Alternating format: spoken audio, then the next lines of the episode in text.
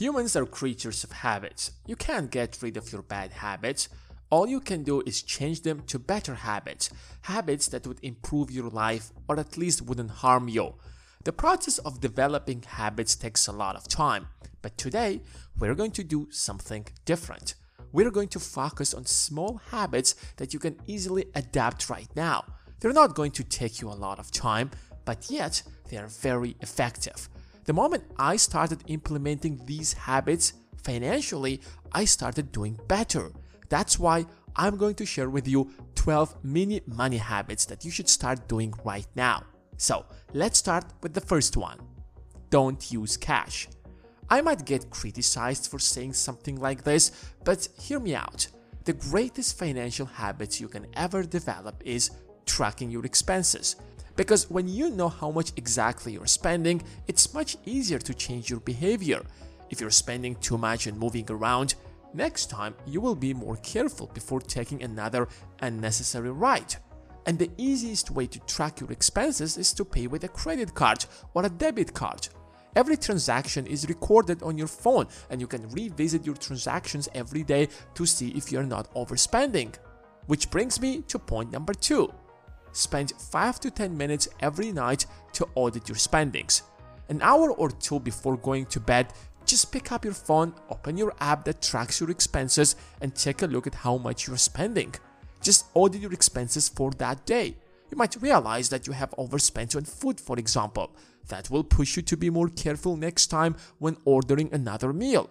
Or maybe you have spent too much on Uber and you have to minimize your expenses for the next few days so that you don't get into a credit card debt at the end of the month. People usually act when it's too late, when they have already run out of money, so they are forced to get into debt. But then they repeat the same mistake over and over until they find themselves buried in a lot of debt that they cannot get out. Number 3. Set a budget for everything. What most people do they work hard, save money, they might even save for 6 months worth of expenses. Fantastic! But then they go on a vacation. And while they are on a vacation, they want to enjoy. They realize that they have all that money that they don't need urgently. Why not spend some of it? I mean, you will get back to work in a week or two and feel it again, right? But you won't. So, to avoid overspending or withdrawing from your savings account, always set a strict budget and never leave it no matter what. This is how much you have set for a vacation. That's it. That's your budget. This is how much you have set for outside dining. You can't spend more than that. You will have to wait till next week. Number 4. Automate your investments. If you're not into investing, I mean, if your job isn't directly related to the stock market or real estate, you probably don't have the time to analyze companies, look for real estate deals, or follow up the financial news. That's why you watch people like me who try to summarize everything in short animated videos. But here is a life hack.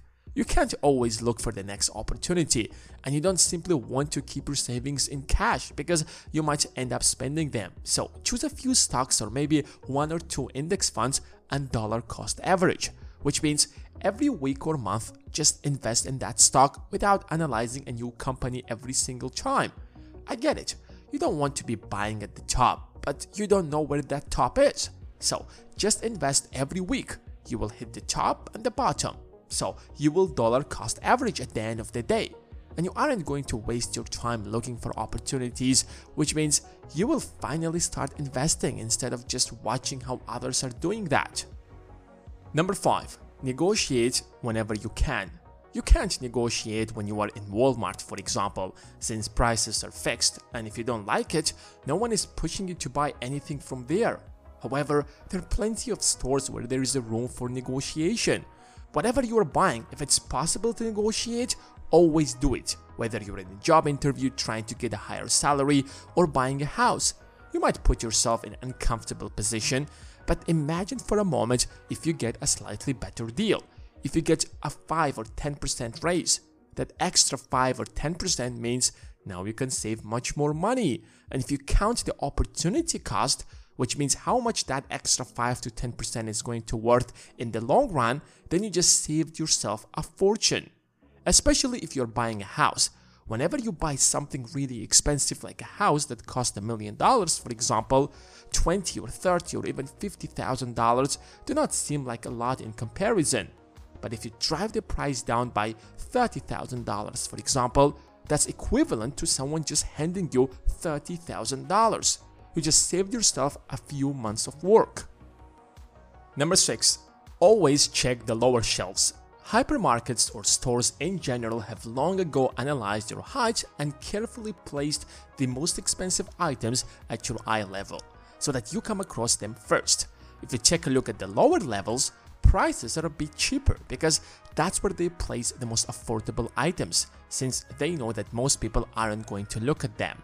But you can outsmart them by taking a moment and checking what's down there. Usually the products aren't much different from the ones on the top. Eye-level shelves at stores usually cost fortunes, and the companies who are willing to pay that much usually include the cost in the price of that product. So you're basically paying for not looking down. Number 7. Don't brag about how much money you make or have. People have the tendency to expect more from people who make more money.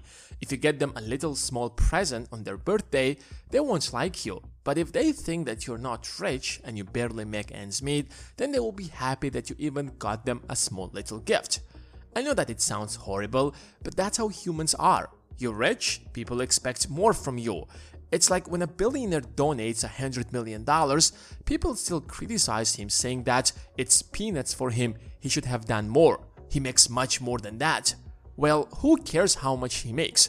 He donated more money than you will ever be able to do, even if it's a tiny fraction of his wealth. Number 8. Surround yourself with like-minded people. It's very difficult to live frugally, trying to get financially free as soon as possible when your friends enjoy expensive meals, expensive vacations, and $5 coffees. Sometimes you even wonder whether it's worth saving all that money. So in order to keep yourself motivated, surround yourself with people with similar goals.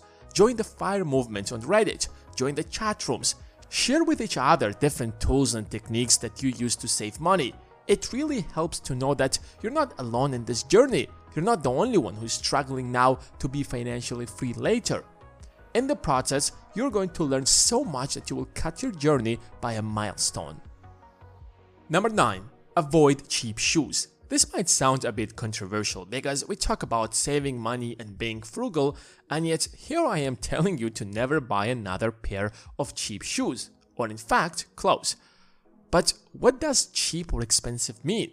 If you buy a pair of cheap shoes that are going to last you a few months or two, then I call that expensive. That was a waste of money.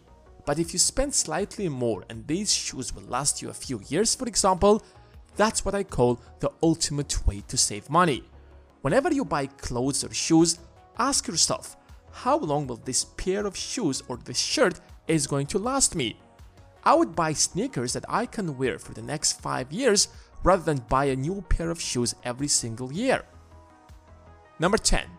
Avoid your local grocery store. I get it, it's comfortable to get your groceries from the corner shop beside your house. You don't have to walk anywhere far, it's convenient and you pass through the store every single day anyway. But groceries are slightly more expensive there than in hypermarkets. That might not seem a lot, but over time they add up and turn into a decent amount of money. So here's what I like to do. I buy bulk. Go to the nearest hypermarket and buy the stuff you need for the next month or so. If you turn it into a habit, you're going to save a fortune in the long run. Number 11. Cut back on sweets. The worst habit you can ever develop is eating a lot of sweets. Don't get me wrong, I like sweets too, but most sweets are made out of pure harmful ingredients. They're expensive and they damage your health. It's okay to have some time to time, but try to cut them as much as you can. You have no idea how much you're going to save if you cut back on sweets. And most importantly, you're going to save a fortune on medical bills as well. And finally, think twice before paying. This is one of the best habits I have ever developed. I used to waste a lot of money like some of you, and then a few minutes or hours later, I would ask myself, why on earth did I buy that? I don't need it. I just wasted money. It happens to all of us, so I promise myself to think for a minute before paying for something, even if it's something I wanted to buy for a long time. I ask myself, do I really need that or I just want to spend some money? And the answer is quite often the latter. Try it, but do not be biased. Try to think about it independently. If you guys have enjoyed this video, make sure to give it a thumbs up and if you're new around here, make sure to subscribe and hit the bell button. Thanks for watching and I will see you in the next one.